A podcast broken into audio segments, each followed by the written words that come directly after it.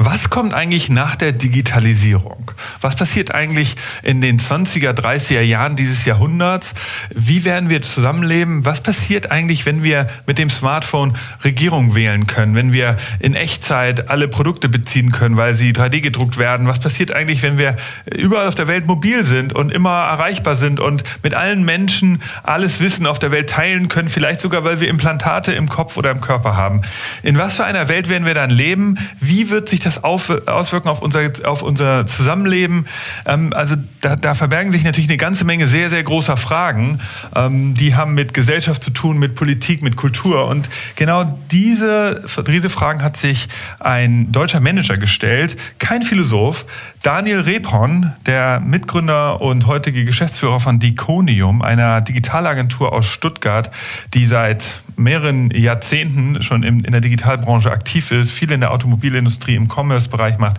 Der Daniel Rebhorn hat sich genau mit diesen Fragen beschäftigt und ein Buch veröffentlicht und das heißt Digitalismus. Und ähm, in, in dem Buch skizziert er eben eine neue Welt, die ähm, unter neuen Regeln zusammenlebt, nicht mehr in einem kapitalistischen System arbeitet, nicht mehr natürlich in einem sozialistischen System, sondern eben in einem digitalen System zusammenlebt, äh, zusammenarbeitet, zusammen funktioniert und sozusagen eine, eine Utopie, die er das kreiert und macht das auch persönlich. Er schreibt dann in einem Kapitel, glaube ich, über einen persönlichen Tag im Jahre 2036. Aber er schreibt dort auch von zehn Prämissen. Also sowas ähnliches wie die Gebote. So zehn Prämissen, wie wir zusammenleben müssen. Was sind so die Grundprinzipien dieser neuen Gesellschaftsform? Ich finde es total interessant, dass sozusagen ein deutscher Manager sich mit solchen Fragen beschäftigt, so eine Utopie skizziert und ähm, sowas brauchen wir, glaube ich, gerade in, in Zeiten, wenn, wo sich alle, äh, wo alle viele Leute Angst haben vor der Zukunft. Insofern haben wir ihn eingeladen in unser Podcast-Studio und mit ihm mal über das Buch geredet, über seine Ideen, warum hat er es geschrieben, vor allem auch, wie hat er es geschrieben. Er ist ja irgendwie nebenbei äh, Managing Director von, von einer großen Agentur. Wie schafft man das eigentlich, sowas auch, sich auszudenken und dann auch zu verwirklichen? All das wollen wir heute mit ihm besprechen. Ich wünsche euch ganz viel Spaß im Podcast und ähm, los geht's.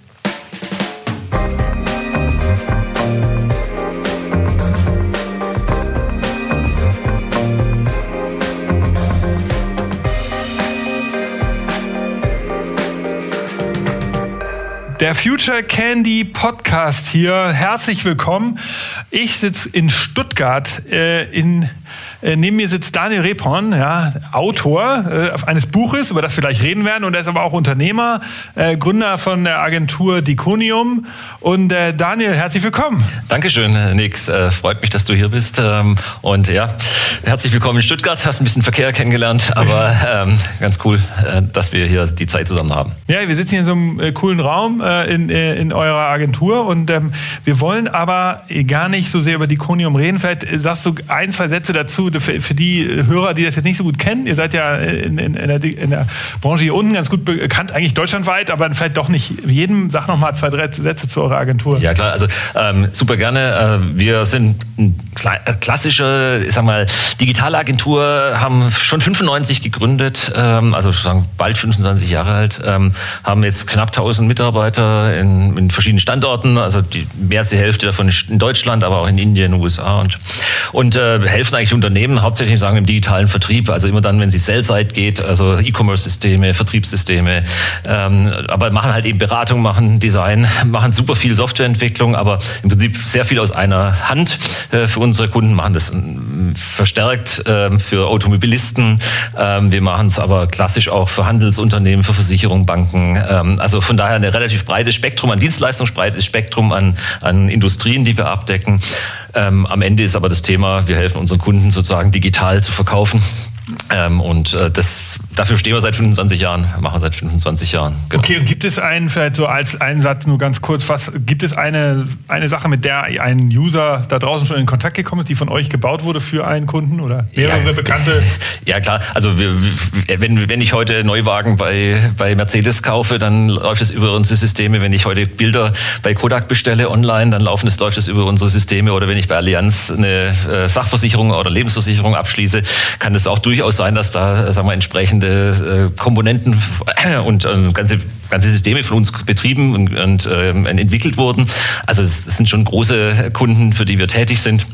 Auch in, ziemlich viel internationales Geschäft. Also eben, also gerade im Mittleren Osten haben wir auch ganz schön viele äh, Kunden, die wir hier als Namen nicht kennen, aber dort im Prinzip sozusagen Marktführer jeweils sind im Elektronikbereich oder, oder auch im, im, im Handel von, von ähm, äh, Parfums oder, oder anders und da Marktführer entsprechend sind. Wow, okay, coole, coole Story und auch eine, tolle Unternehmergeschichte, weil das, das, hast du zusammen mit, mit, äh, mit deinem Partner genau. Andreas genau. aufgebaut. Genau. Für wann, wann habt 90er habt ihr angefangen? 95 haben wir 25 Jahre bald äh, her.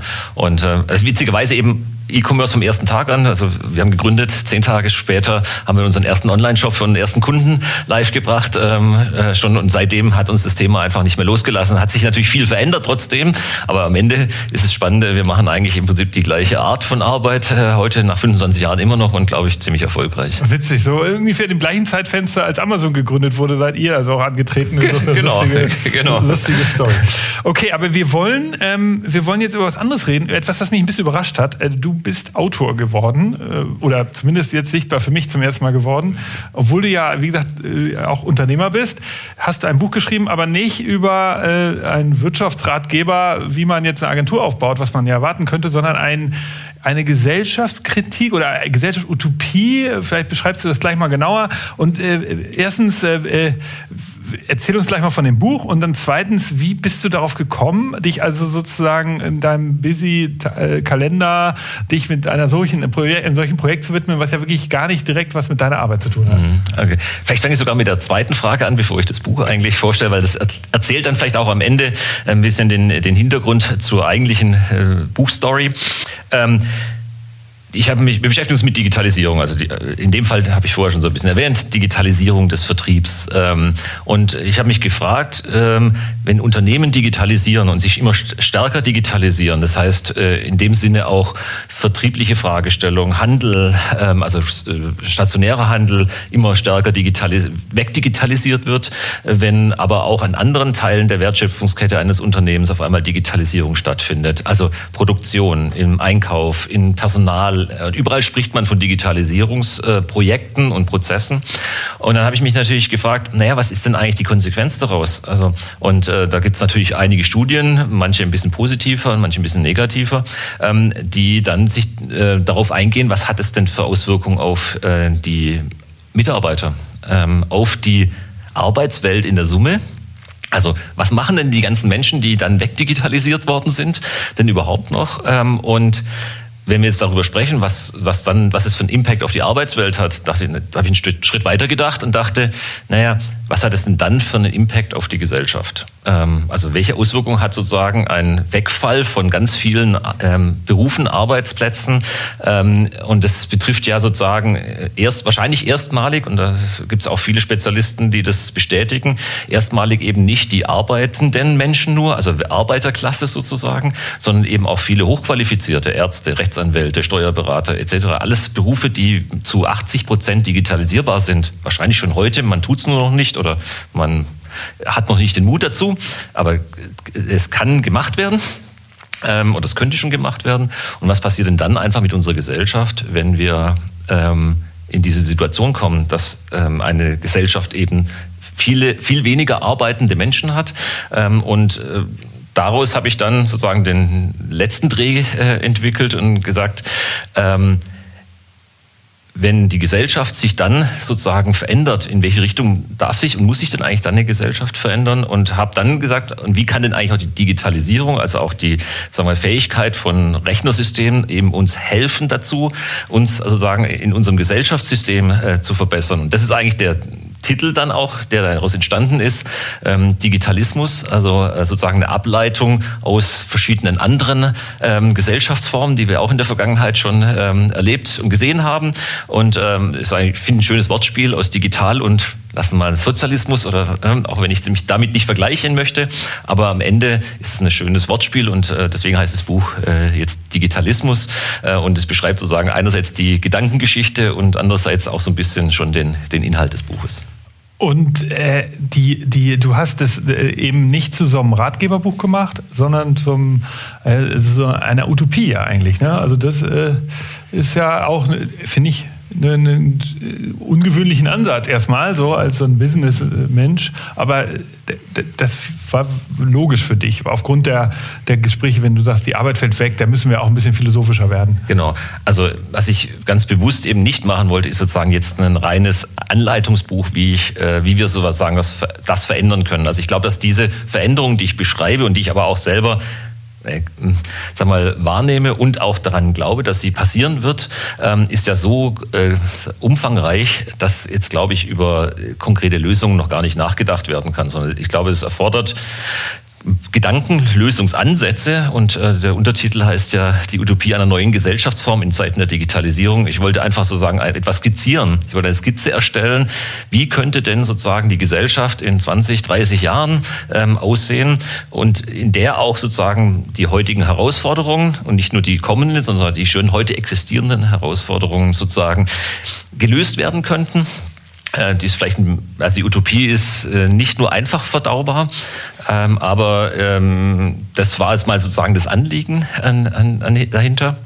Und äh, als zweites habe ich es auch ganz bewusst in eine Ich-Form geschrieben, weil ich nicht verallgemeinern wollte. Ich wollte nicht sagen, für jeden Menschen gilt das alles so, sondern ich habe es ähm, sozusagen ein bisschen mehr ich bezogen, also mit einer, einer eigenen Wahrnehmung heraus äh, beschrieben, wie nehme ich sozusagen die aktuelle Situation wahr und wie würde ich sozusagen aus einer persönlichen Sicht auch eine zukünftige Utopie äh, dann entsprechend äh, wahrnehmen. Also ich, ich muss sagen, ich habe das Buch noch nicht ganz gelesen, aber ich habe äh, Ausschnitte schon bekommen von deinem Team und ich finde erstmal grundsätzlich, was ich cool finde, ist, dass du dich dieser Zeit widmest, die jetzt in den nächsten 20, 30 Jahren ja, auf uns zukommt. Es gibt ja da schon andere Vordenker, der bekannt, einer bekannter vielleicht, unseren Hörern bekannt ist Ray Kurzweil, der hat ja mal das sozusagen mathematisch berechnet und hat gesagt, es gibt dieses Singularity-Zeitalter. Das kommt seiner Berechnung nach irgendwann zwischen den Ende der 30er, Anfang der 40er Jahre. Und da ist sozusagen das Zeitalter, wo dann die CPU-Leistung so stark sein wird, wie die, äh, wie die Synapsen des Gehirns, also der, der CPU, der Computerprozessor, so, so schnell arbeitet, so umfangreich wie das menschliche Gehirn. Und der, also er kann dann auch kreativ sein, der Computer und so weiter. Und äh, in dein, dein Buch reiht sich da so ein bisschen ein, weil äh, wir, wir, also wenn man jetzt mal sozusagen grammatikalisch oder in der Wortbedeutung da mal bleibt, also wir sind ja jetzt im Zeitalter, der, wenn man mal vereinfacht redet, der Digitalisierung. Also jetzt ist dieser Prozess, läuft gerade, alles wird umgestellt. Irgendwann ist eben dieser Prozess abgeschlossen. Davon gehst du halt aus oder sagst du, dann kommt neuer Prozess. Und dieses Zeitalter beginnt dann und du nennst es äh, Digitalismus. Ich hatte immer in meinen Interviews gesagt, es das heißt dann Digitalität, wobei ich diesen Begriff Digitalität so als ab, irgendwie sinnlos finde. Ich finde das schöner zu sagen, das ist auch ein Digitalismus. Das, äh, äh, Muss-Endung bedeutet ja, es ist irgendwie eine Ideologie, oder es ist irgendwie, ähm, hat zumindest verschiedene Ausprägungen, so wie Kapitalismus oder so. Es ist eben nicht, es ist ein Wirtschaftssystem, es ist ein Ökosystem, der Digitalismus. Und tauchen wir doch mal tiefer ein. Also was, was sind denn so ähm, Bausteine, ähm, die, du, die du siehst. Ich, ich weiß, du hast so, so sowas wie die zehn Gebote ja auch formuliert, aber du hast ein bisschen anders, du nennst sie nicht Gebote, sondern äh, Maßnahmen, oder wie nennst du es noch? Ähm, also das, das sind im Prinzip sozusagen Leitsätze, Leitsätze. Eher, eher, Leitsätze, des, ähm, äh, die ich da sozusagen formuliert habe ähm, für die Utopie. Wenn ich jetzt, wenn wir jetzt mal kurz äh, Ray Kurzweil nehmen, ich finde es einen super spannenden gedanklichen Ansatz ähm, und ich glaube, dass er auch richtig ist. Ähm, ich hätte zwar auch noch mal meine meine Anmerkung dazu, aber das, da wollen wir jetzt gar nicht drauf eingehen. Aber äh, Ray beschreibt ja an der Stelle nur sozusagen ein Phänomen. Le Rechnungs Rechnerfähigkeiten steigern sich, Rechenkapazität, Speicherkapazität etc. Ähm, steigern sich an der Stelle. Ähm, und am Ende ist es aber ja nur eine Tatsache. Was, was passiert denn jetzt mit dieser Tatsache? Also die Singularität, die technische Singularität an der Stelle tritt dann ein. Und jetzt, also was, also wir haben dann aber keine Antwort auf, das, auf die Systemfrage. Also, und deswegen also ich zitiere ihn natürlich auch äh, mehrfach äh, im, im Buch und finde es auch richtig, ähm, was er, was er sagt. Ich glaube sogar, dass, es, dass wir Chance haben, dass es vorher passiert, ähm, was er da äh, beschreibt, ähm, mit, mit Quantencomputing oder neuronalen Computern. Da gibt es schon wissenschaftliche Forschungsarbeiten. Google hat neulich den, sagen wir wieder Rekorde im Quantencomputing übertroffen. Ähm, aber ähm, er beantwortet halt gar keine weiteren Fragen. Und mir war es eben auch wichtig zu sagen, naja, wenn ich diese Fähigkeiten habe, wie kann ich sie denn nutzen? Und wenn ich schreibe äh, eine neue Gesellschaftsform, dann kann ich auch sagen, neues, neues Gesellschaftssystem. Was heißt, es ist Staatsform, also Regierungsform. Das bedeutet ja auch Wirtschaftsform. Äh, es geht ja auch sozusagen um die Frage der Mensch zwischenmenschlichen Beziehungen äh, der Zukunft, die Arbeit der Zukunft. Und ich nutze sozusagen die äh, Aussage von Ray, der sagt, das wird existieren, sage ich, ich gehe davon aus, dass es ähm, äh, zeitnah ähm, existieren wird ähm, und sage, und wie kann ich das wiederum nutzen für uns als Menschen, und auch Menschheit, ähm, ähm, um sozusagen unser Leben für die nächsten vielleicht äh, 200 Jahre, vielleicht auch 500 Jahre oder ähnliches vielleicht neu zu gestalten. Ähm, von daher konnte ich auch gar nicht anders, das als eine Utopie zu bezeichnen, weil ich natürlich nicht mit einer fertigen Antwort komme und einen, einen Lösungsbaukasten liefere, sondern wie vorher schon erwähnt habe, eigentlich nur eine Skizze äh, zeichne, äh, was im Prinzip sozusagen die Fähigkeit der Computer, wenn sie denn da ist, ähm, wie, äh, also sozusagen als, als Effekt auf uns hat und wie wir das aber auch sozusagen aktiv nutzen können, um uns einfach, ähm, sag mal, zu in eine optimalere Form der Zusammenarbeit zu begeben. Ja, aber du, du redest ja konkret von so, ähm, von, zum Beispiel von der Arbeit äh, redest du und sagst, wir leben und du gehst davon völlig von aus, dass wir eben Arbeit eben nicht mehr da ist, so wie heute, dass wir das brauchen, damit wir überhaupt am, am, mhm. am im Kapitalismus teilnehmen können, weil wir dann was verdienen, genau. sondern du sagst, es ist eher sowas wie äh, sowas entfalten ist, dass wir zusätzlich, weil die KIs übernehmen halt ganz viele Arbeiten ähm, von uns mhm. und so wie, kannst du das ein bisschen genauer beschreiben, wie du das vorstellst? Ja. Also ich glaube, ich, ich helfe uns allen noch zusammen noch mal kurz einen zweiten Gedankenpfad mit rein und dann gebe ich kurz äh, ja, auch die ja, Antwort dazu. Ähm, ich persönlich, und deswegen sage ich, komme ich nochmal auf das Ich-Bezogenheit, ich glaube, dass äh, der Mensch leider zu viele Unzulänglichkeiten hat ähm, und die treten halt eben sozusagen mit, mit wachsender Weltbevölkerung immer stärker zu, zu, zutage. Ähm, wir, wir handeln nicht, nicht mehr vernünftig genug. Ähm, also hat, haben wir vielleicht noch nie, aber es war nicht so schlimm. Ähm, und wenn wir jetzt auf sozusagen Ressourcennutzung und andere Dinge ähm, schauen, dann äh, kommen wir eben zu einem Punkt, wo ich sage, ähm, eigentlich die Freiheit, die wir heute haben, ähm, und die wir heute natürlich genießen und die, die ja sozusagen in, vom Grundgesetz als in der amerikanischen Verfassung überall einfach sozusagen als höchstes Gut da ist, glaube ich, müssen wir äh, neu denken. Und äh, wenn wir sagen, Freiheit besteht nicht mehr darin, sozusagen für jeden das Maximum an Freiheit zu erzeugen, sondern ähm, wir müssen uns einschränken, äh, was natürlich erstmal schwierig ist für den Menschen, aber wir können uns sinnvoll einschränken, weil wir sozusagen ähm, Rechenkapazität nutzen können, um, um sozusagen Freiheiten zu definieren. Also nicht jeder Mensch darf alle Freiheiten nutzen, sondern jeder Mensch darf individuelle Freiheiten sich frei wählen, aber halt eben nur bis zu einem gewissen Maße. Erzähle ich gleich, erkläre ich gleich nochmal so ein bisschen. Okay, okay. Ähm, dann dann ähm, entsteht natürlich eine neue, neue ähm, Rahmenbedingung für die Fähigkeit, auch mit nicht nur sieben Milliarden Menschen auf dieser Welt, sondern mit elf Milliarden oder vielleicht sind es auch 13 Milliarden Menschen, äh, mit denen wir sozusagen managen, äh, die wir managen müssen, sozusagen damit ähm, äh, äh, zurechtzukommen.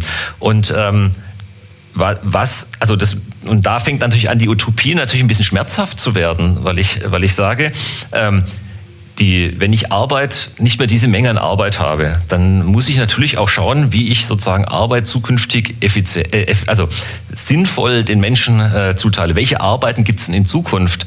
Ich nehme mal ein Beispiel. Äh, wenn heute ich habe mich meine Frau arbeitet im Rettungswesen und hm, ähm, sagen wir unterhalten, wie, wie läuft es im Rettungswesen, im Krankenhauswesen, äh, wenn die Menschen eigentlich nur damit beschäftigt sind, Standard- und Routinearbeiten zu machen und Formulare auszufüllen und eigentlich keine Zeit haben mehr für den Menschen.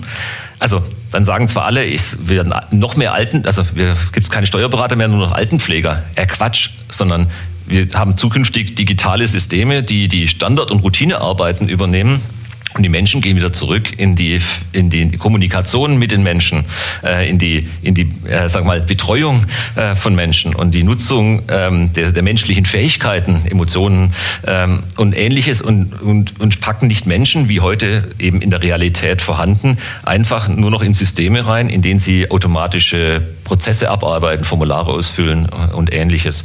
Und ähm, jetzt vielleicht ein bisschen äh, sehr ausgeholt, wenn, die, wenn in Zukunft wir aber sozusagen ein System haben, in dem auch die Entscheidungen für die Menschen anders getroffen werden, also dass Freiheiten sozusagen flexibler gestaltet werden, aber auch manchmal eingeschränkt werden, stärker eingeschränkt werden, dann habe ich natürlich eine, gerade bei der Menge der Menschen, die wir äh, auch managen müssen auf dieser Welt, habe ich natürlich viele, viele Einschränkungen, aber viele, viele Vorteile ja. und kann halt optimieren. Ich kann also sozusagen, wie ich heute Clickstreams auf einer Webseite äh, optimiere oder ähnliches, werden wir zu dem Punkt kommen, bin ich fest davon überzeugt, dass wir auch den, den sozusagen die, die äh, Human Journey sozusagen des einzelnen Menschen äh, in Zukunft beeinflussen müssen, ähm, auch sagen wir mal computerisiert beeinflussen äh, müssen, um sozusagen auch ein, Zusammenleben der Menschheit überhaupt noch äh, zu ermöglichen. Okay, aber das musst du, vielleicht kannst du es mal mit so ein bisschen genauer erklären. Nehmen wir mal eine beispielhafte Person oder so, die wie, wie, wie würdest du so eine Geschichte jetzt also, erzählen? Also es ist ganz spannend. Also äh, vielleicht kleine Werbung, Werbeeinschub für das Buch. Ich habe ähm,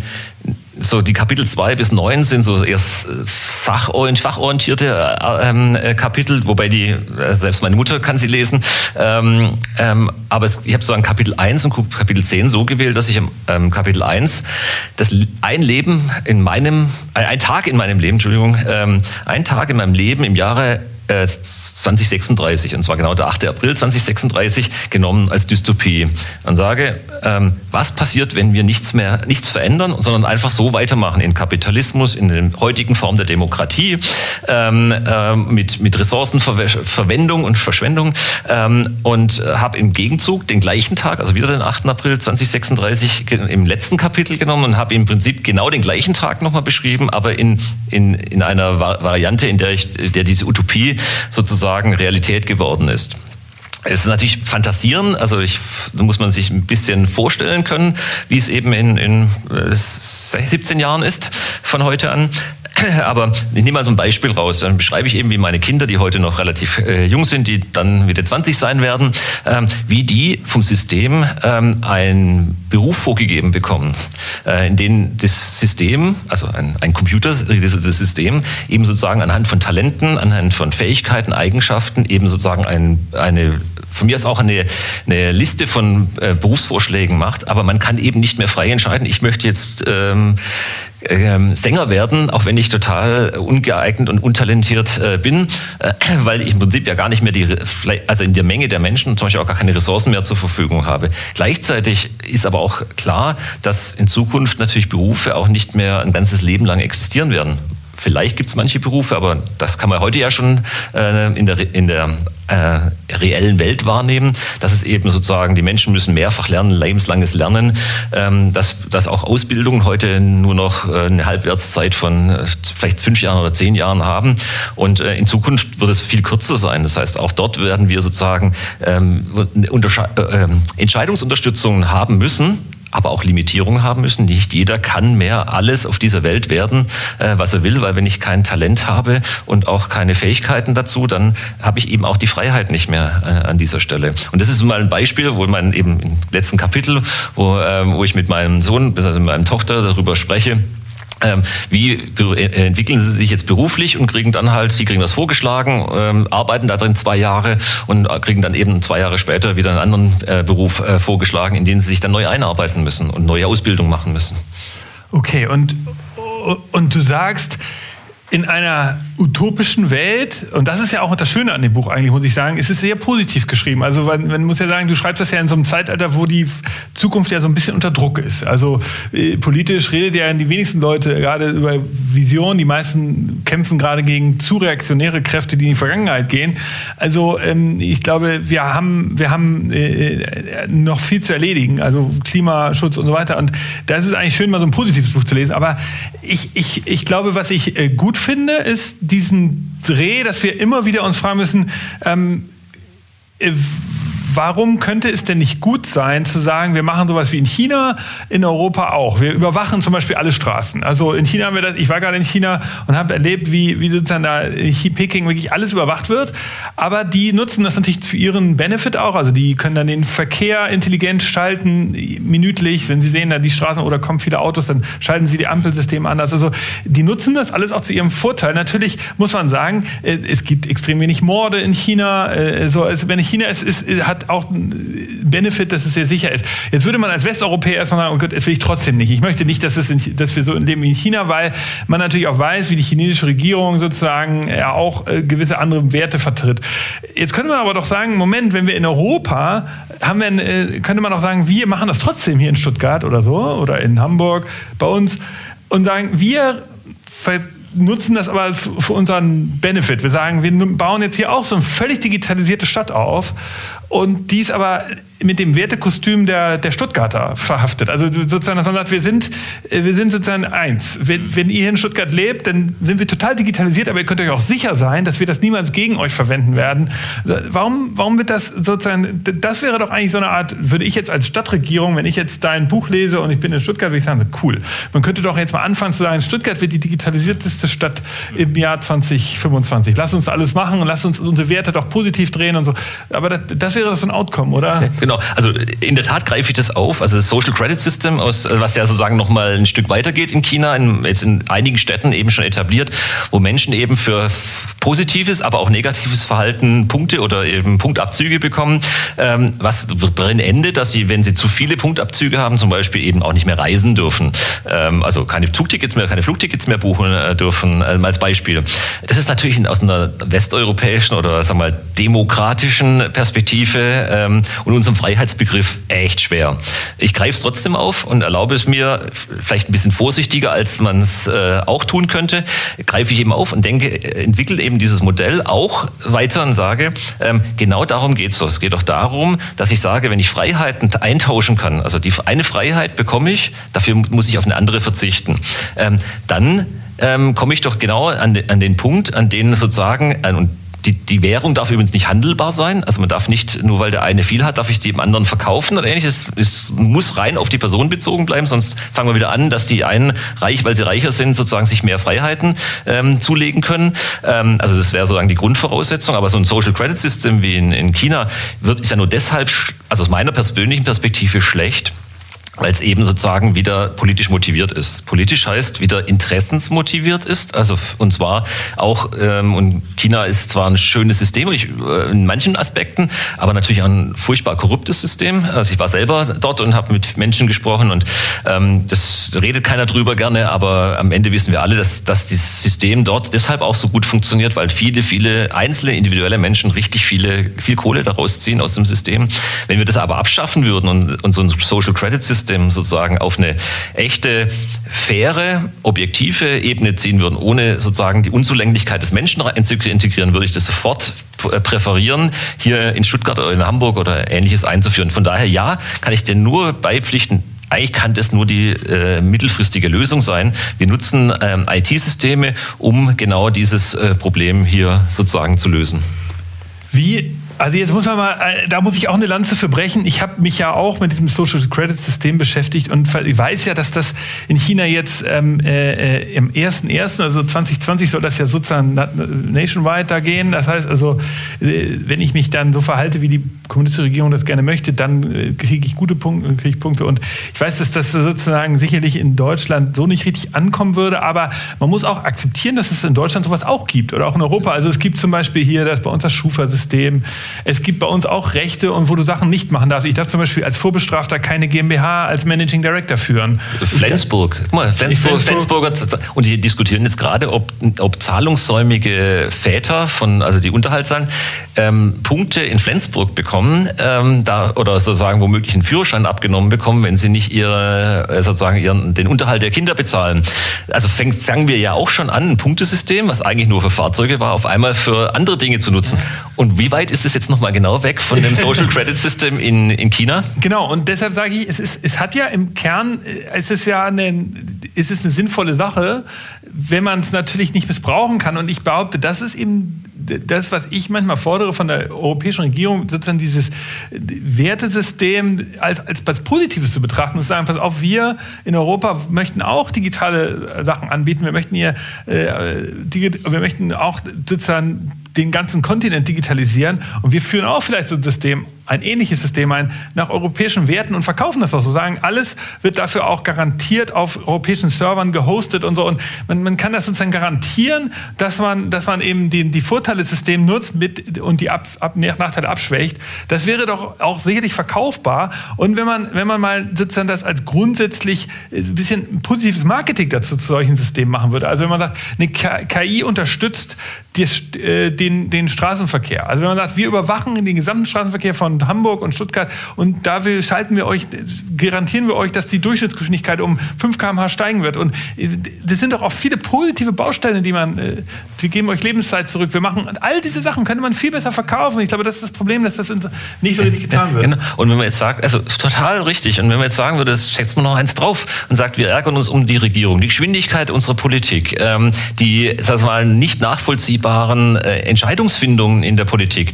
Wenn wir sagen, darf, das digitalisieren wir auch noch ähm, in, als nächsten Schritt und sagen, naja, warum muss ich denn ähm, sozusagen heute Gesetzesinitiativen, äh, äh, Initiativen können ja gerne von Menschen kommen, aber warum muss ich Gesetze und Gesetzeslücken von Menschen finden lassen? Ich könnte doch ähm, heute hervorragende analytische Algorithmen über die, Real, die Realität der Welt, äh, also wenigstens unserer Welt, äh, laufen lassen und feststellen, hey, hier gibt es Anomalien, hier gibt es einfach neue Verbrechensformen, hier gibt es ähm, Fehlverhalten von Menschen in verschiedenen, in bestimmten Bereichen. Erkennen erkennen wir, oh, hier gibt es eine Notwendigkeit, ein Gesetz äh, und das Gesetz könnte, müsste genauso aussehen, um das in Zukunft äh, zu verhindern. Warum muss dann, müssen dann Menschen in großen Mengen äh, zusammensitzen, die intransparent und nicht nachvollziehbar, äh, also für den normalen Menschen nicht nachvollziehbar, eben Gesetze äh, entwickeln, über die man sich dann wundert. Ich glaube, in Zukunft kann es sogar noch einen Schritt weitergehen. Guck mal, ähm, wenn ich heute, heute handle ich nach einem gewissen, also mache ich, habe ich etwas vor zu tun,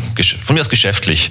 Ich weiß aber gar nicht so ganz genau, was, was, ob ich da mit irgendwelche Graubereiche oder womöglich äh, rechtlich schwierige Bereiche ähm, äh, treffe. Ich kann zu meinem Anwalt gehen, der kann mir sagen, vielleicht, vielleicht gibt es da ein Problem, vielleicht gibt es da kein Problem ich könnte ja sozusagen auch eine KI füttern und sagen, vielleicht sogar eine Staats-KI füttern und sagen, hier, guck mal, das ist meine Idee. Bitte äh, werf mir aus, ob das aus einer staatlich, also aus einer Sicht unseres Gesetzessystems, ähm, was ja auch wichtig ist, äh, sagen wir, ich mache so auch eine Simulation. Ich sage, okay, simulier bitte an der Stelle, ob das für uns problematisch ist oder in diesem Case problematisch ist. Ähm, und, und das ist äh, ja, kann dir nur beipflichten. Ähm, und das ist natürlich weitergehend, aber ich meine, wir müssen jetzt eben anfangen, dass wir, und jetzt gehe ich mal wieder in die Realität der heute, des Heute ist zurück.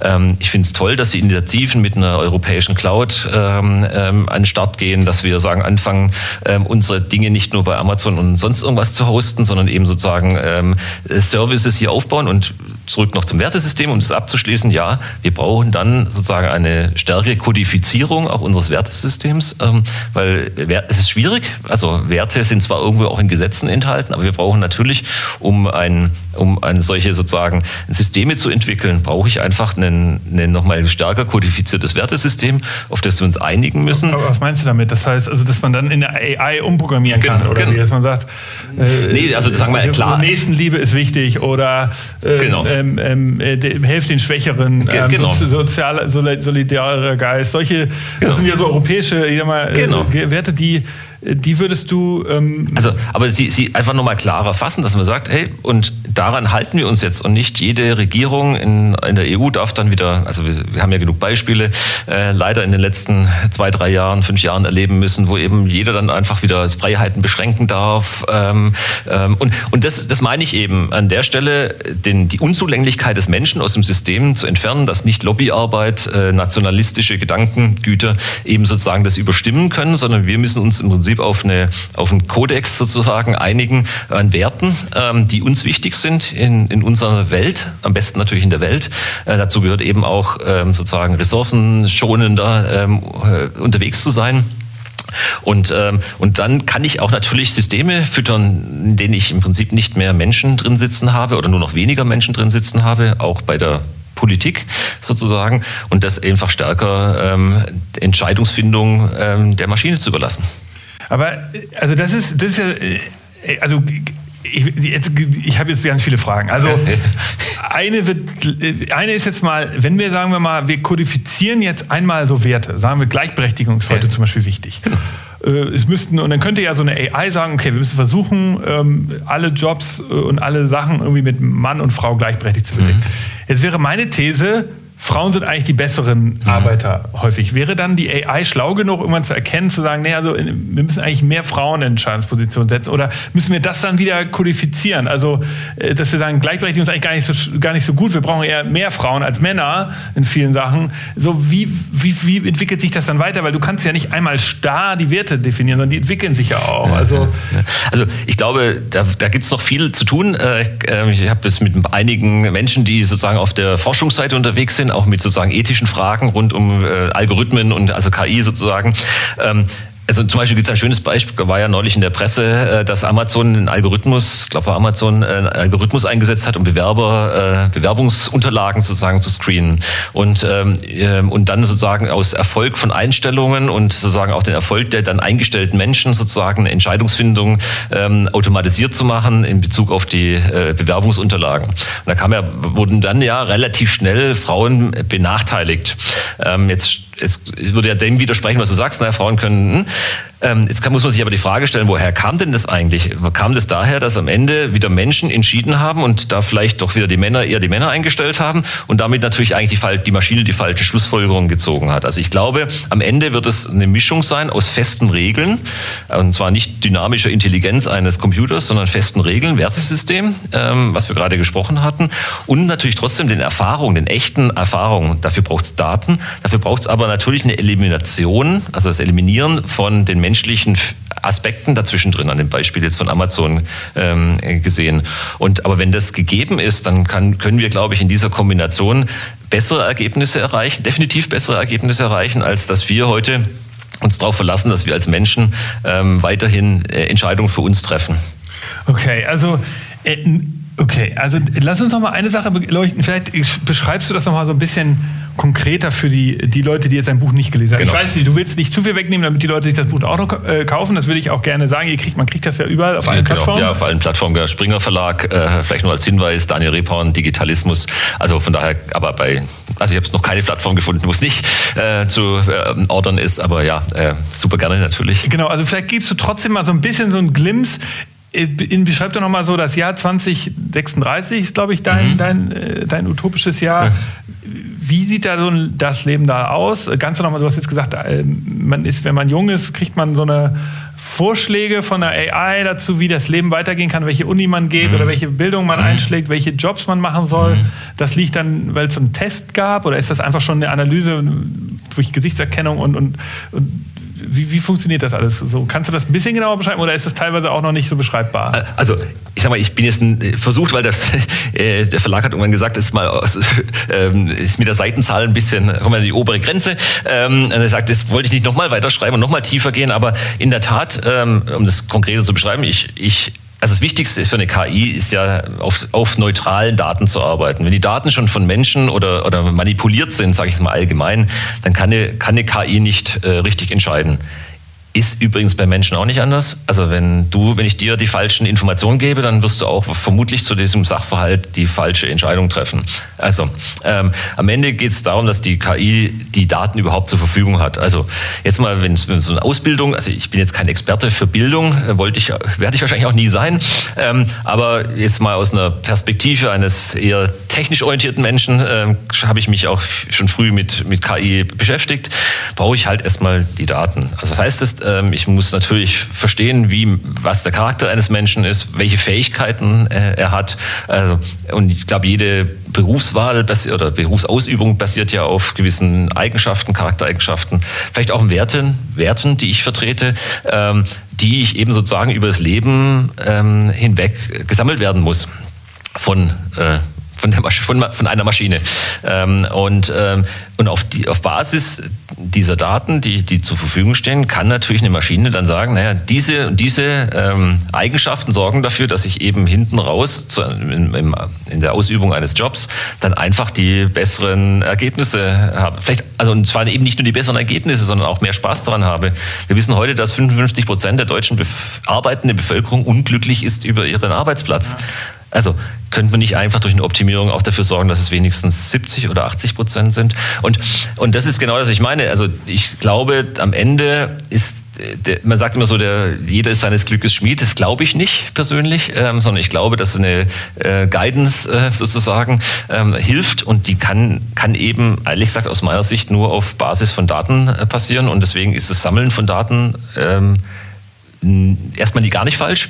Die falsche Verwendung von Daten und die missbräuchliche Verwendung und in dem Fall oft ja natürlich auch missbräuchliche Verwendung von Daten ist das, ist das Problem und deswegen ähm, also ich würde meine Daten hergeben, wenn ich am Schluss ein besseres Leben führen könnte. Also ich, ich, ich, ich muss ja sagen, du hast, du hast total recht, äh, dass es natürlich auch so Sachen gibt, die die man auch als Mensch nicht beeinflussen kann. Mich hat mal eine Sache da überrascht, das ist ein Buch von Malcolm Gladwell, das hast du wahrscheinlich auch gelesen mit den Outliers, der ja sozusagen erklärt hat, dass ähm, es gewisse Sachen gibt, die, die einfach, äh, einfach mit, der, mit, mit, mit Daten deines Lebens zu tun haben. Er hat dann erklärt, mehrere Beispiele. Eins, das sehr eindrucksvoll ist, ist, dass äh, er über Bill Gates und Steve Jobs geschrieben hat und er hat gesagt, die beiden sind 1955 geboren und äh, wären sie 1954 oder 1956 geboren, wären sie beide heute nicht da, wo sie sind. Oder der eine ist ja leider gestorben, aber äh, sie waren genau dann 14, als die ersten Computer äh, entwickelt wurden, die sozusagen Programmierer waren, die kommerziell waren, die in den ja. Unis aufgetaucht sind. Mhm. Das heißt,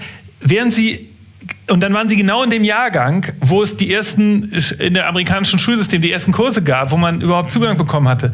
Es war also es war alles so, es, und sie waren genau dann in ihrem Anfang ihrer beruflichen Karriere, als, als es sozusagen kommerziell der Softwaremarke aufgebaut wurde. War ja nicht nur von den beiden getrieben, und, sondern da waren ganz, ganz viele andere Kräfte.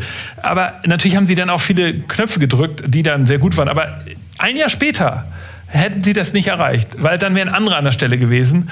Ein Jahr früher wären sie zu alt gewesen.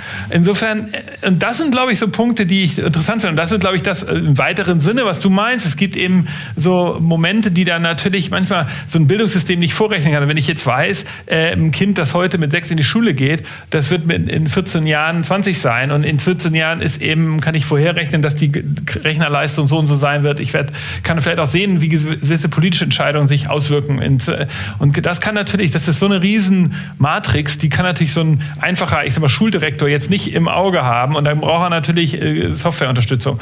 Und das finde ich, finde ich mega interessant an deinem, äh, an deiner, an deiner Logik, dass, dass sozusagen, und da wird es auch logisch, dass man eben sagt, ich kann jetzt nicht von meinem Klassenlehrer verlangen, der mein, dass er jetzt das alles weiß und äh, wie soll er mich jetzt fürs Leben fit machen und da braucht er äh, Support oder eben im Zweifel sogar eine komplette eine, eine, sogar. Genau. Und es muss sich eben auch noch, und da kommt jetzt dazu, der Klassenlehrer kann ein besonders talentierter Menschenkenner sein oder der Schuldirektor oder ähnliches. Das kann natürlich aber auch jemand sein, der genau diese Talente auch nicht hat. Und dann ist wieder der Zufall überlassen. Genauso wie ich glaube, dass das ein Zufall war, dass eben Bill Gates und Steve Jobs zu dem Zeitpunkt in die Schule gekommen sind. Ähm, die Maschine, wenn die Maschine das hätte, hätten die vielleicht gesagt, naja, ich gebe den Computer aber einen Tag, ein Jahr vorher den beiden schon, weil diese haben die entsprechenden Talente auch noch. Das heißt, ich habe es auch noch multiplizierbar, weil die, die vielen, vielen Erfahrungen, die entstehen, entstanden sind. Also wie gehe ich mit Kindern um? Werden ja immer wieder neu gelernt. Und ich habe entweder talentierte oder weniger talentierte äh, Leaders sozusagen, äh, Lehrer, Sch Schulleiter etc. Das Wissen geht aber nach x Jahren wieder verloren und dann lernt wieder jemand was Neues. Und so können wir doch auch, auch in Zukunft viel stärker von dem Wissen, auch, auch Wissenstransfer eben ähm, entsprechend profitieren. Und wir müssen ja heute nicht mit, weil wir nicht mit festen Algorithmen arbeiten, heißt ja auch nicht lange, dass es dogmatisch dann die nächsten 100 Jahre so funktioniert, sondern es sind selbstlernende Systeme, die sich immer wieder neu optimieren. Aber okay, dazu jetzt nochmal eine Frage zu diesem selbstlernenden System, das sich selbst optimiert. Also wenn ich heute auf den KI-Markt gucke, dann weiß ich, es gibt in Europa eigentlich gar keine Anbieter für KI, die eine eigene Algorithmus eine eigene Cloud anbieten. Also wenn ich heute in Deutschland ein Unternehmen betreibe und ich sage, ich möchte gerne, ich habe ich hab Big Data, ich habe ganz viele Kundendaten, ich möchte die mal ähm, mit, ich möchte da mal ein AI äh, anwenden, dann gehe ich eigentlich zum amerikanischen Anbieter, ich gehe zu Google, die sind sehr bekannt, sehr gut, ich gehe zu Microsoft, zu Azure Cloud, ich gehe zu AWS. Oder ich gehe, wenn ich mutig bin und auch äh, mhm. äh, Asienmarkt habe, vielleicht zu Huawei, die bieten das ja auch inzwischen an. Alibaba, genau. Mhm. Oder Alibaba, genau. Ähm, wie, wie siehst du das? Also wenn ich jetzt, siehst du das, das also wer, wer, wer wird denn in Zukunft diese AI bauen? Also wer wird die, die muss ja jetzt in den nächsten Jetzt hast du gesagt 2036, also in den nächsten 16, 17 Jahren muss die ja irgendwie entstehen. Äh, wie wird die in Europa entstehen? Ist das nachher ähm, oder ist das so eine Welt-KI? Also wo ich dir nicht äh, zustimme, dass wir das in, die Fähigkeiten in Europa nicht haben. Also das Komische ist ja, wir haben sie. Sie wird nur ganz selten sichtbar. Ähm, also wir haben jetzt ein schönes Beispiel ist ja die, unser sagen wir, neues Einhorn äh, in, in Deutschland, die, die Celonis, die ja mit, mit Process Mining und damit auch künstliche Intelligenz für Prozessoptimierung ja, super, jetzt ziemlich aus München, ja, genau, ja. aus München. Ähm, also kenne ich ähm, ähm, äh, persönlich. Wir sind auch, wir, wir, arbeiten mit denen zusammen, machen Projekte auf der Basis. Ähm, aber man, nevertheless, aber wir haben, es gibt auch ein paar andere äh, coole Companies in, in dem Bereich. aber die Frage ist, was nutzen die? Nutzen die ihre eigene oder haben die, die nutzen die eine Google AI, die Google Stack, den AI Stack? Das weiß ich gar nicht. Am Ende ist es gar nicht so wichtig, weil auch Google keine neuen, großartigen neuen Sachen erfunden hat und auch, auch, auch Microsoft und Amazon da nicht wirklich, also da muss man sagen, das sind einfach frei verfügbare Dinge, die seit, seit manchmal so von 20, 30 Jahren schon in der Wissenschaft bekannt sind. Die haben die alle nur zusammenpaketiert und haben halt das in, auf, in ihre Cloud reingepackt. Jetzt kann ich im Prinzip Algorithmen nutzen. Ja, das sind jetzt aber keine, also in wenigen Fällen, äh, sag mal, DeepMind ist mal ausgenommen und ein paar andere, aber das sind eigentlich im Prinzip standardisierte ähm, Pakete äh, und die unterscheiden sich auch kaum voneinander. DeepMind äh, ist diese Firma aus Kanada, die oder nee, ich glaube England, England, ich. ich weiß, die, die Go, AlphaGo ja, und ja. AlphaChess, also sozusagen, ähm, die wurde ja von Google gekauft und die, sagen wir, sehr stark in dieser, sag mal, auf Spiele, also sag mal, das ist die offensichtliche Dinge, wo es darum geht, ähm, ähm, ja, wo sie, wo die Go als sehr komplexes Brettspiel jetzt eben vor, ich glaube, zwei oder drei Jahren den Weltmeister geschlagen haben. Ähm, und die gehen dann schon mit sehr optimierten Ansätzen ran, aber natürlich wiederum dieses heißt Narrow KI, also sehr, sehr spitze KI-Anwendung, die eben genau optimiert ist auf ähm, Brettspiele, sage ich mal, Schach, Go oder ähnliches. Jetzt wagen sie sich in, in ein bisschen Computerspielsimulationen rein, aber damit könnte ich jetzt keine, wahrscheinlich ganz schlecht ähm, sozusagen die Optimierung des Bild, der Ausbildung meiner Kinder äh, ähm, äh, berechnen. Aber jetzt zurück zu, zu dem Thema KI. Ich glaube nicht, dass ähm, heute wenigstens ähm, Google und Amazon ähnliches die, die bessere KI haben. Die haben, was sie haben, ist die bessere Datenbasis. Ähm, also KI ist heute nicht eine Sache des Algorithmus. Das, also das verstehen die wenigsten, ähm, also äh, nur wenige.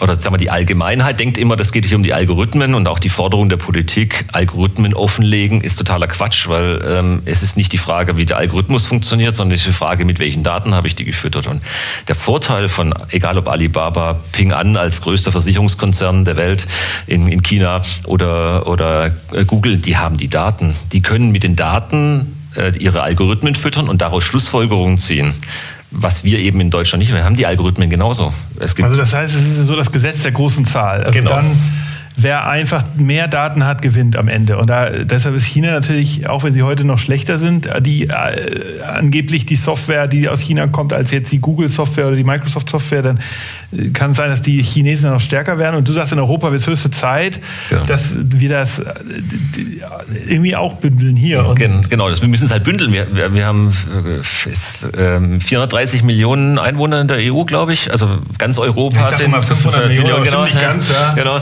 Ähm, also also äh, sag mal, mit, also außerhalb der EU noch ein paar mehr. Ähm, aber wenn wir Europa sozusagen nicht alle Daten nach China, also China tun wir eh selten, aber äh, nach in die USA transferieren würden und dort denen zur Verfügung zu stellen, sondern selber anfangen würden, die Daten bei uns zu behalten, Deswegen bin ich auch ein sehr großer Fan davon, von, von Initiativen, äh, eben sozusagen eine europaweite äh, Cloud-Lösung sozusagen zu entwickeln, in denen wir die Daten bei uns behalten.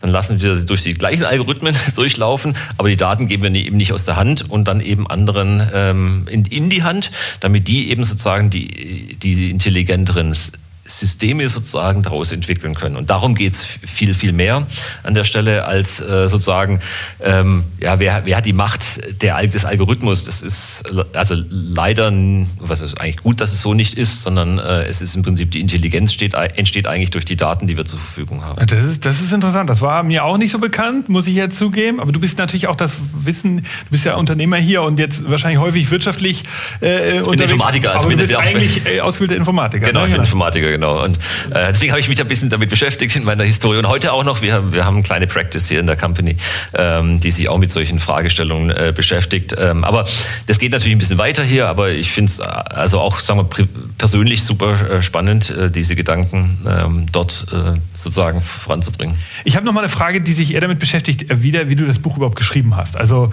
wer, wer Diconium kennt und dich vielleicht auch verfolgt und euch verfolgt, der weiß ja auch, dass ihr ja ähm, äh, eine Menge hier zu tun habt äh, mit, der, mit, der, mit der Digitalisierung.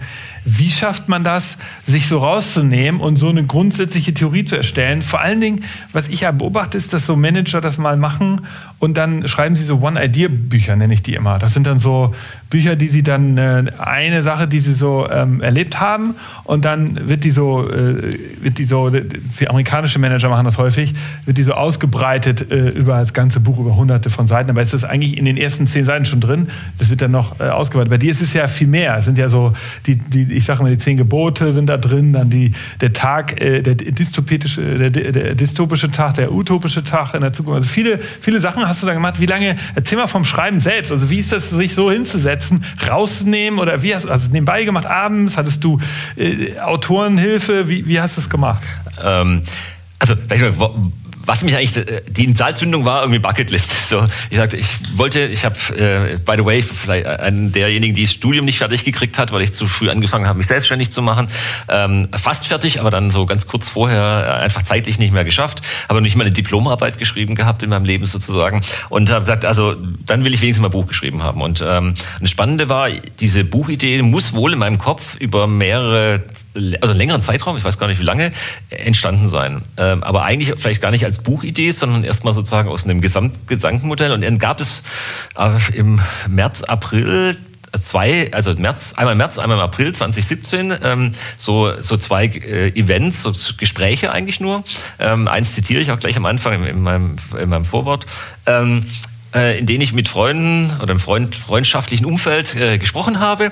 Und dann hatte ich auf einmal sozusagen zwei fehlende, gefühlt zwei fehlende Puzzlesteine, obwohl ich noch nicht mehr wusste, dass es das Puzzle gibt. Und auf einmal ist diese ganze Story irgendwie in meinem Kopf entstanden. Und habe dann im Prinzip, im, glaube ich, zwei Monate später, im Juni 2017, hatte ich so ein paar persönliche äh, Herausforderungen und sagte, jetzt ist der Zeitpunkt, ähm, äh, jetzt das Buch zu schreiben. Und habe dann gesagt, äh, habe dann in einem Tag, habe ich einen Tag rausgenommen, habe in einem Tag das gesamte Konzept des Buchs sozusagen Braindump-mäßig, habe mir jemanden geholt, der, der, der sozusagen mir hilft, es dann sozusagen an den, ans Flipchart zu, oder an die, ans Whiteboard zu bekommen. Ähm, aber eigentlich im Prinzip so ein Braindump gemacht in einem Tag und dann war ich das Konzept des Buchs da. Ganz komisch, also vielleicht machen das andere anders, ich weiß ja nicht, aber bei mir war das irgendwie sozusagen in einem Tag war das Buch eigentlich existent. Und dann ging es daran, eigentlich das Ganze nur noch auszuarbeiten. Und wie weit existent? Also die, die einzelnen, äh, die zehn Bausteine und so, das, sowas, die, die, die fünfte Kraft, und das ja, hast du alles schon genau, gehabt. Das an, ein, schon an einem Tag irgendwie so aus dem, also so rausgesprudelt sozusagen.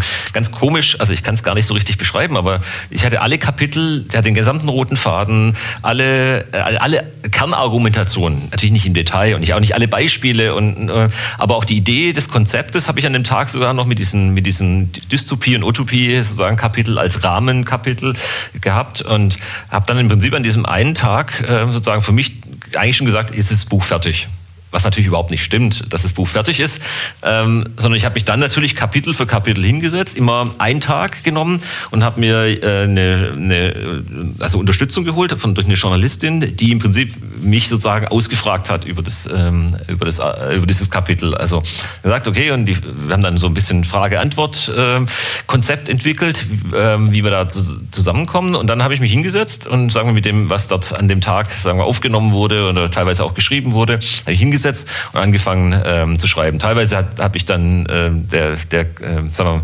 meine Unterstützung sozusagen die, äh, die Formulierung dann auch weiter Formulierung überlassen und ich habe nur sagen wir, die, die Kernformulierung gemacht. Also ich, ich, ich wollte es nicht derjenige sein, der jedes Wort einzeln und persönlich tippt. Das ist auch nicht meine, meine äh, Anspruch gewesen an das Buch, sondern mein Anspruch war, dass meine Gedanken da zu 100 Prozent äh, drin landen. Und ähm, so habe ich im Prinzip zwei, immer so zwei volle Tage mir pro Kapitel, vielleicht auch drei voll Zeit genommen.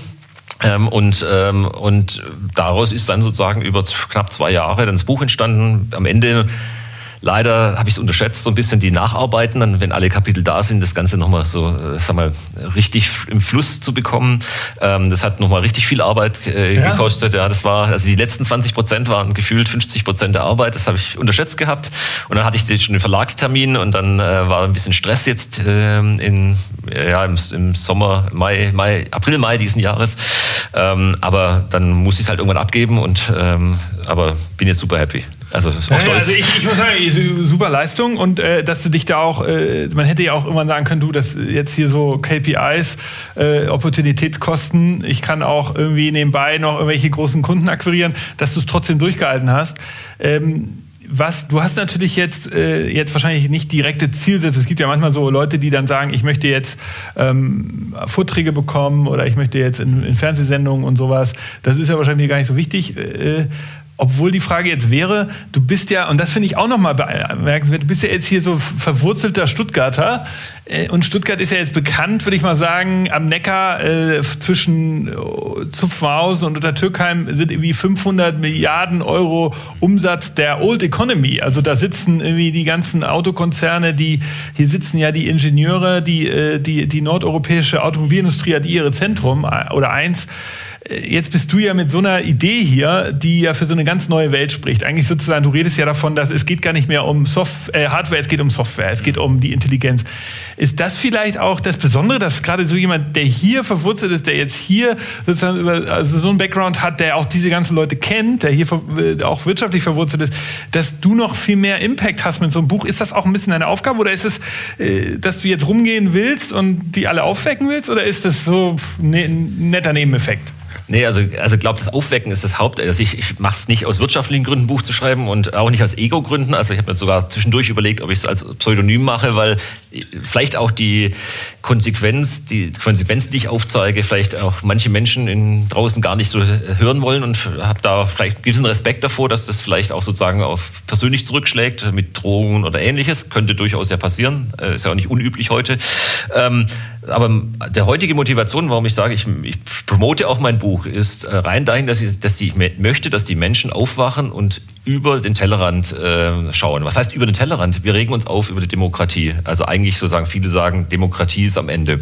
Ähm, wir, Kapitalismus, finde ich auch persönlich, ist am Ende. Demokratie ist als Mehrzahl. Äh die Demokratie als System ist ja am Ende, weil sie im Prinzip ja nicht mehr, in, also wenn wir in verschiedene Länder schauen, ja eigentlich nicht mehr funktioniert. Also da, da gibt es Menschen, die sich damit intensiver beschäftigen. Ich nehme wahr, die Menschen um mich herum wenigstens, viele Menschen äh, sagen, das System ist mindestens mal nicht mehr optimal. Äh, und ähm, ja. Dann ist Kapital, der Kapitalismus mit Schere von Arm und Reich, äh, egal ob in einem Land oder über Länder hinweg, ist äh, eigentlich gescheitert, finde ich. Also als System, als Weltsystem alles im Allemal. Ähm, ähm, wir, haben, wir haben sozusagen das, das Thema auch Impact des, des Kapitalismus und unseres Handelns ähm, auf die Umwelt etc. Das heißt, ich, und wir klagen alle darüber, aber es, ich höre keine Lösung. Also eine Lösung, jetzt ein Klimagipfel, was wir gerade hören, ist keine Lösung. Das ist irgendwie so ein kleiner, kleines Schräubchen, wo man ein kleines bisschen versucht auch zu optimieren. Und ich dachte, hey, gerade vielleicht auch aus meiner Umgebung hier, in denen alles sozusagen so äh, etwas äh, träger ist, manchmal auch so, also klar entwickeln wir hier, haben wir Weltmarktführer für super innovative Dinge, keine Frage. Aber es ist trotzdem natürlich eine, immer eine Evolution, die hier passiert. Und ich äh, dachte, vielleicht bringe ich mal eine revolutionärere Idee ähm, hier an den Start ähm, und äh, das hat mich auch so ein bisschen motiviert. Ich reise viel, also ich bin zwar hier geboren, ich bin aufgewachsen, ich bin ja zur Schule gegangen, ich bin eigentlich nie wirklich rausgekommen, ähm, aber ich reise, äh, also geschäftlich, aber auch privat, ähm, ganz ordentlich. Das ist mein, eines der wenigen verbleibenden Hobbys noch mit, mit CO2-Ausgleich heutzutage. Aber ja, äh, das, hat, das, das bringt, bringt mir die, sozusagen die Eindrücke, die mir geholfen haben, auch so ein Buch zu formulieren. Auch ich bin viel in Indien, ähm, weil äh, wir da auch eine, eine 400 Mitarbeiter sitzen haben und habe da auch mal gelebt eine Weile lang. Ähm, und da kriegt man natürlich mal eine ganz andere Denkweise und Kulturen ähm, äh, auch mit. Oder China oder auch ja, andere, andere asiatische Staaten, in denen ich gerne unterwegs bin, kriegt man andere Lebensweisen mit. Und das hat mich aber bewogen. Und jetzt heute promote ich mein Buch deshalb, weil ich möchte, dass die Menschen wenigstens mal sich die Idee anhören, äh, die ich hier in dem Buch formuliert habe weil ich glaube, Anregungen gibt. Es muss nicht jeder gut finden. Übrigens, by the way, das größte, also häufigste Feedback, das ich bekomme, ist, das hört sich alles ganz toll an in dem Buch, also die, die es gelesen haben bisher. Er sagt, aber so richtig sicher bin ich mir nicht, ob ich so leben möchte finde ich ein tolles Lob, weil die Menschen sich mindestens mal mit dem Gedanken auseinandergesetzt haben. Und ähm, ich sage gerne, müsst, muss ja keiner. Es steht ja nicht drin, dass jeder so muss oder dass wir alle so müssen. Aber es ist mindestens mal eine Art äh, Gedanke. Sagt, hey, es lohnt sich mal drüber nachzudenken, ob wir nicht vielleicht in Zukunft ähm, eine andere Lösung für all diese das gesamte System, in dem wir leben, ähm, brauchen. Ich finde, das ist vielleicht so dann das, das, das Größte, was man an einem Buch lernen kann ist, dass es eine Vision ist. Es ist ein, ein, großes Bild. Und das ist, glaube ich, wirklich, wo ich dir hundertprozentig recht gebe. Das ist was, was ich äh, nicht mitbekommen habe, dass das in der westlichen Welt gerade irgendwo jemand vorlebt. Ein, ein ich, vielleicht Unternehmen, aber auf politischer Ebene hört man das überhaupt nicht. Es ist alles nur noch Pragmatismus. Und das ist das Traurige aktuell. Und ich wünsche mir da mehr visionären Geist. Äh, die EU muss es machen. Äh, ähm, ich wünsche mir äh, ganz viele Ideen, die ich noch hätte, die, die, die du, über die du dann in der nächsten äh, Idee im Buch schreiben kannst, wäre zum Beispiel, ich wünsche mir die EU der 110 Regionen und nicht der 28 Länder, die Abschaffung der Nationalstaaten ja. hin zu Regionen. Ähm, sowas wünsche ich mir. Ich wünsche mir, ähm, äh, dass, die, dass, dass wir die Vorteile von Datensammeln verkaufen als positives Bild. Das habe ich ja auch schon mehrfach gesagt. Ich finde, solche Sachen sind da aufgegriffen. Insofern, ich, vielleicht gibt es eine zweite Vision. Und das wäre die einzige Sache, die ich jetzt wenn ich dir jetzt auch hier im Podcast so zuhöre, die ich dir jetzt als kleiner Appell mitgebe, du musst da dich vielleicht doch noch ein bisschen größer machen oder du machst dich noch zu klein, geh doch auch nach Brüssel, halt mal einen Vortrag irgendwo, erzähl die Geschichte, das ist halt jetzt deine Aufgabe. Aber gut, du, das Buch muss natürlich auch verkauft werden äh, und äh, du, du hast die Gedanken gehabt und das ist auch das Besondere. Insofern, äh, das ist ja, haben ja auch nicht so viele Menschen die Möglichkeit, sich so mit sowas zu beschäftigen. Insofern, push es noch weiter. Insofern toll, dass du heute überhaupt Zeit hattest. Vielleicht noch mal, gibst du uns noch so eine Empfehlung, was, was muss denn ein innovationsinteressierter Manager, der heute jetzt hier den Podcast hört, wenn der, wenn, gibt es etwas, was der jetzt so, also wir haben ja schon ein paar Tipps jetzt heute hier so äh, ihm mitgegeben, visionärer Geist und so Offenheit, das Buch vielleicht lesen und zuhören. Gibt es noch was, was der so in deinem Doing machen, in deinem Daily Business machen kann, was du vielleicht auch hier in deiner Firma gemacht hast? Oder gibt es irgendwie so Tipps, die man operationalisieren kann oder ist das schwierig? Das ist nicht schwierig, aber ich glaube, das würde jetzt natürlich auch den Rahmen des, äh, des Interviews heute sprengen. Aber ich, zwei Dinge würde ich äh, mitgeben. Ähm, A, also die Frage stellen wir uns hier seit vielen und wir sind, wir sind, äh, sagen wir, super kontinuierlich gewachsen. Ich glaube, wir haben all, fast alle unserer Branche ähm, irgendwann über die Zeit rechts überholt, darf ich, glaube ich, äh, so sagen. Und wir sind stolz drauf und da müssen, reden wir aber auch nicht so richtig äh, äh, da viel drüber. Ähm, aber wir haben uns oft gefragt, was bereuen wir in zwölf Monaten heute nicht getan zu haben. Ähm, das war immer sozusagen uns in jeder Strategiesitzung sozusagen unser Leit, äh, unsere Leitfrage. Ähm, manchmal am Anfang, manchmal auch erst am Ende äh, der, der, des, eines Strategie-Meetings. Ähm, und ich glaube, äh, das hat mich auch in meinem Buch geleitet. Also vielleicht eher was, also und vielleicht auch da drin, drin motiviert, das Buch fertig zu schreiben. Was bereue ich in 20 Jahren, nicht, heute nicht getan zu haben? Und da war meine Antwort, dieses Buch nicht fertig bekommen zu haben. Ähm, das ist vielleicht das eine, was ich, was ich jedem äh, mitgeben möchte. Mit dieser Frage, die uns hier, also nicht nur mir, sondern auch äh, den Kollegen, äh, die mich äh, hier begleitet haben, ähm, äh, auf der geschäftlichen Seite, immer wieder uns äh, gefragt haben. Das zweite ist, Lest mal nicht nur die Managementbücher, also ich lese die auch gerne, die gerade Spiegel als Bestseller sind, sondern wenn man sich mit, damit beschäftigt, kann ich zum Beispiel zwei Bücher, eins empfehle ich auch im, äh, in, ganz konkret in meinem Buch, ähm, Germany 2064, ähm, ich weiß gar nicht, müsst ihr mal nachschauen, welchem Autor. Äh, von, von Martin, Martin, Walker, ne? Martin Walker, genau. Ähm, ähm, super äh, cooles Buch, weil es eben sozusagen auch eine Vision, also in dem Fall das Jahr 2064 aufgreift, spielt, by the way, hier im, im Ländle, ähm, witzigerweise als, als kanadischer Autor, glaube ich, eine ganz witzige Situation. Ähm, sehr, sehr lohnenswertes Buch, weil es eben im Prinzip auch augenöffnend ist. Äh, und ähm, ein, ein ähm, zweites Buch würde ich mal Marc-Uwe Klings, sein ähm, ähm, äh, sorry, muss ich mal ganz kurz ähm, Quality Land ähm, äh, als, als Buch äh, sozusagen empfehlen. Also die schwarze Ausgabe ist sehr humorvoll, also noch humorvoller als die äh, weiße Ausgabe. Sehr cooles Buch, sehr lohnenswert, ähm, weil es einfach nochmal in Richtung Zukunft äh, ganz andere ähm, visionäre, also in dem Fall beides romanartige ähm, Bücher, aber trotzdem total visionäre Bilder aufzeichnet, wie wir in Zukunft leben, bringt, glaube ich, manchmal mehr als die, die eben nur eine One-Story-Geschichte oder sozusagen die nächsten zwei Jahre denken. Ja, cool, gute Tipps. Ich weiß, dass man Martin Wock habe ich auch gelesen mit den der, die Szenarien mit den Städtern, die irgendwie super weit fortgeschritten ja. sind und dann die, eben die, die Leute, die auf dem Land leben, die eben ganz oh, anderes Leben. Nicht technisch, komplett nicht technisiert leben, genau. Ja, aber auch freiwillig und so. Genau, das genau, ist ein interessanter Konflikt. Das fand ich auch super. Also äh, kann ich auch empfehlen. Das andere Quality lernen kenne ich nicht. Letzte ganz kurze Frage: Ray Kurzweil hattest du ganz am Anfang erwähnt als sozusagen einer deiner äh, deiner deiner Visionäre, die du auch aufgreifst. Der der arbeitet bei Google als äh, Strategy Chef oder sowas. Ähm, hattest du mit dem auch Kontakt persönlich zu dem? Nee, Buch? nee, äh, nee. Nicht, also ich werde jetzt gerade motiviert von ein paar Freunden, äh, die englische, also das Buch auch noch in Englisch zu äh, schreiben. Äh. Nee, Digitalismus sozusagen. Das, das auf Englisch zu schreiben. Also das auf Englisch sozusagen zu übersetzen, ähm, genau. Ähm, äh, ist ein bisschen aufwendiger, weil natürlich das äh, jetzige Buch natürlich aus einer sehr, sehr stark deutschen Perspektive, weil es Ich-Perspektive ist, geschrieben habe. Also werden ein bisschen Aufwand haben, damit das sozusagen äh, ist rein Übersetzungs-KI hilft hier nicht. Ähm, also die wäre da sozusagen, weil ich weiß, inhaltlich ein bisschen überarbeiten muss, aber ich habe fest vor und hoffe natürlich darüber vielleicht auch nochmal ein größeres Publikum zu erreichen. Also ein paar Freunde haben gesagt, äh, äh, ich kenne schon x Leute im Valley, die die es gerne lesen würden. Ähm, und ähm, jetzt äh, ist vielleicht das Projekt für 2020, also zweite Hälfte 2020. Äh, jetzt promote ich mal die deutsche Variante. Also danke nochmal für den Hinweis, das einfach auch nochmal stärker nach außen zu treiben. Ähm, das äh, bestärkt mich jetzt also auch natürlich die ersten Feedbacks zu meinem Buch, die also wie ich finde sehr schön sind und mir Spaß machen, äh, motivieren mich jetzt auch sozusagen auch stärker nach draußen zu gehen. Ähm, und dann äh, gucken wir, ob ich fürs zweite zweite Hälfte 2020 dann in die englische Variante gehe, um dann vielleicht mit Ray zusammenzusitzen und mal die Idee zu diskutieren. Wow, also vielen Dank. Ähm, wenn man Lust hat, äh, das Buch zu lesen, wie gesagt, man kriegt es überall. Ähm, auch als E-Book-Version. Als E-Book-Version. Wenn man danach Fragen an den Autor hat, kann man sich bei dir melden. Link. Äh, auf LinkedIn zum Beispiel. Genau, LinkedIn. Genau, Daniel Reh von LinkedIn. Ähm, Findet man dich wahrscheinlich. Find, ja. Auf jeden Fall. Ja. Ähm, Gibt es auch ein bisschen ein paar, paar Beiträge, ein paar äh, Auszüge aus dem Buch, ein paar Ko Kommentierungen. Also es gibt auch eine Webseite, digitalismus2036.de, kann man ein bisschen was dazu erfahren. Ähm, also ja. Cool. Also da freut sich Daniel wahrscheinlich auch über Feedback. Also liebe Hörer da draußen, äh, schnappt euch das Buch und ähm, äh, diskutiert.